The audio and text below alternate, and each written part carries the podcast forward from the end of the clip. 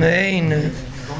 Tuesday, Achim Kedushim, Shir 117. So we were talking about yesterday regarding a ladle. It's actually the last part of the Bishel part, and we get to Chazor and Shehia. But regarding Bishel, we were left off with a ladle, and we said yesterday that the halacha of a ladle is that because it's a suffix, if you want to take, so most people take a bowl of soup, you put a ladle into the pot, put it into your bowl. So if you want to put spices like garlic or black pepper into it, so we're machmir because we're chashish that a ladle might not be a kli sheni, and therefore your bowl of soup is a kli sheni, and therefore you have the problem. But if you want to put salt into it, it's for sure fine because a kli sheni always salt is good because salt is cooked, most salt.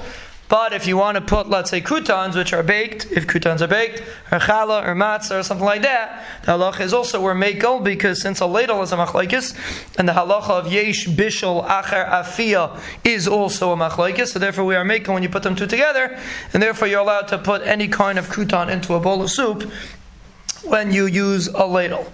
The question is, if you keep the ladle inside the pot. So most poskim say if you're keeping the ladle inside the pot, then everybody's going to agree that the ladle gets the status of a kli rishon. It does not become a kli sheni, and there your bowl of soup would be a kli sheni. So if a person's leaving his ladle in the pot, there's some poskim say if you dish out a lot of soup, so the ladle's also getting very, very hot. So then also we get the status of a kli rishon. Most people in most families doesn't, as long as you don't leave the ladle in the pot, it's not a problem.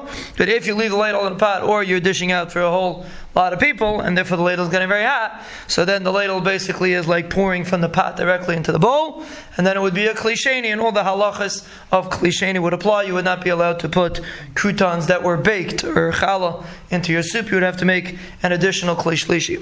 Just one more thing to keep in mind: therefore you want to make sure to leave the ladle out of the pot. You don't want to put it in the pot. The problem is if the ladle has soup on it, so now when you take it out of the pot and leave it on the counter, then your kid decides he wants more soup. So now you take your ladle and stick it back in the pot. The problem is the ladle still has soup inside of it, and that soup got cold because it's been a while since you took your last bowl of soup.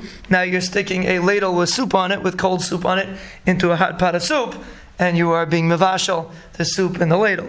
So therefore a person should make sure that even if you're dishing out, you should try to dish out right away so that whatever soup is on the ladle is still hot, because we said before that there is no bishel by a dover lach, by a liquid item. There's no bishel if it's still hot. So you have to make sure it's still hot, number one. If it got cold, then a person should wipe off the ladle. There shouldn't be any soup on it.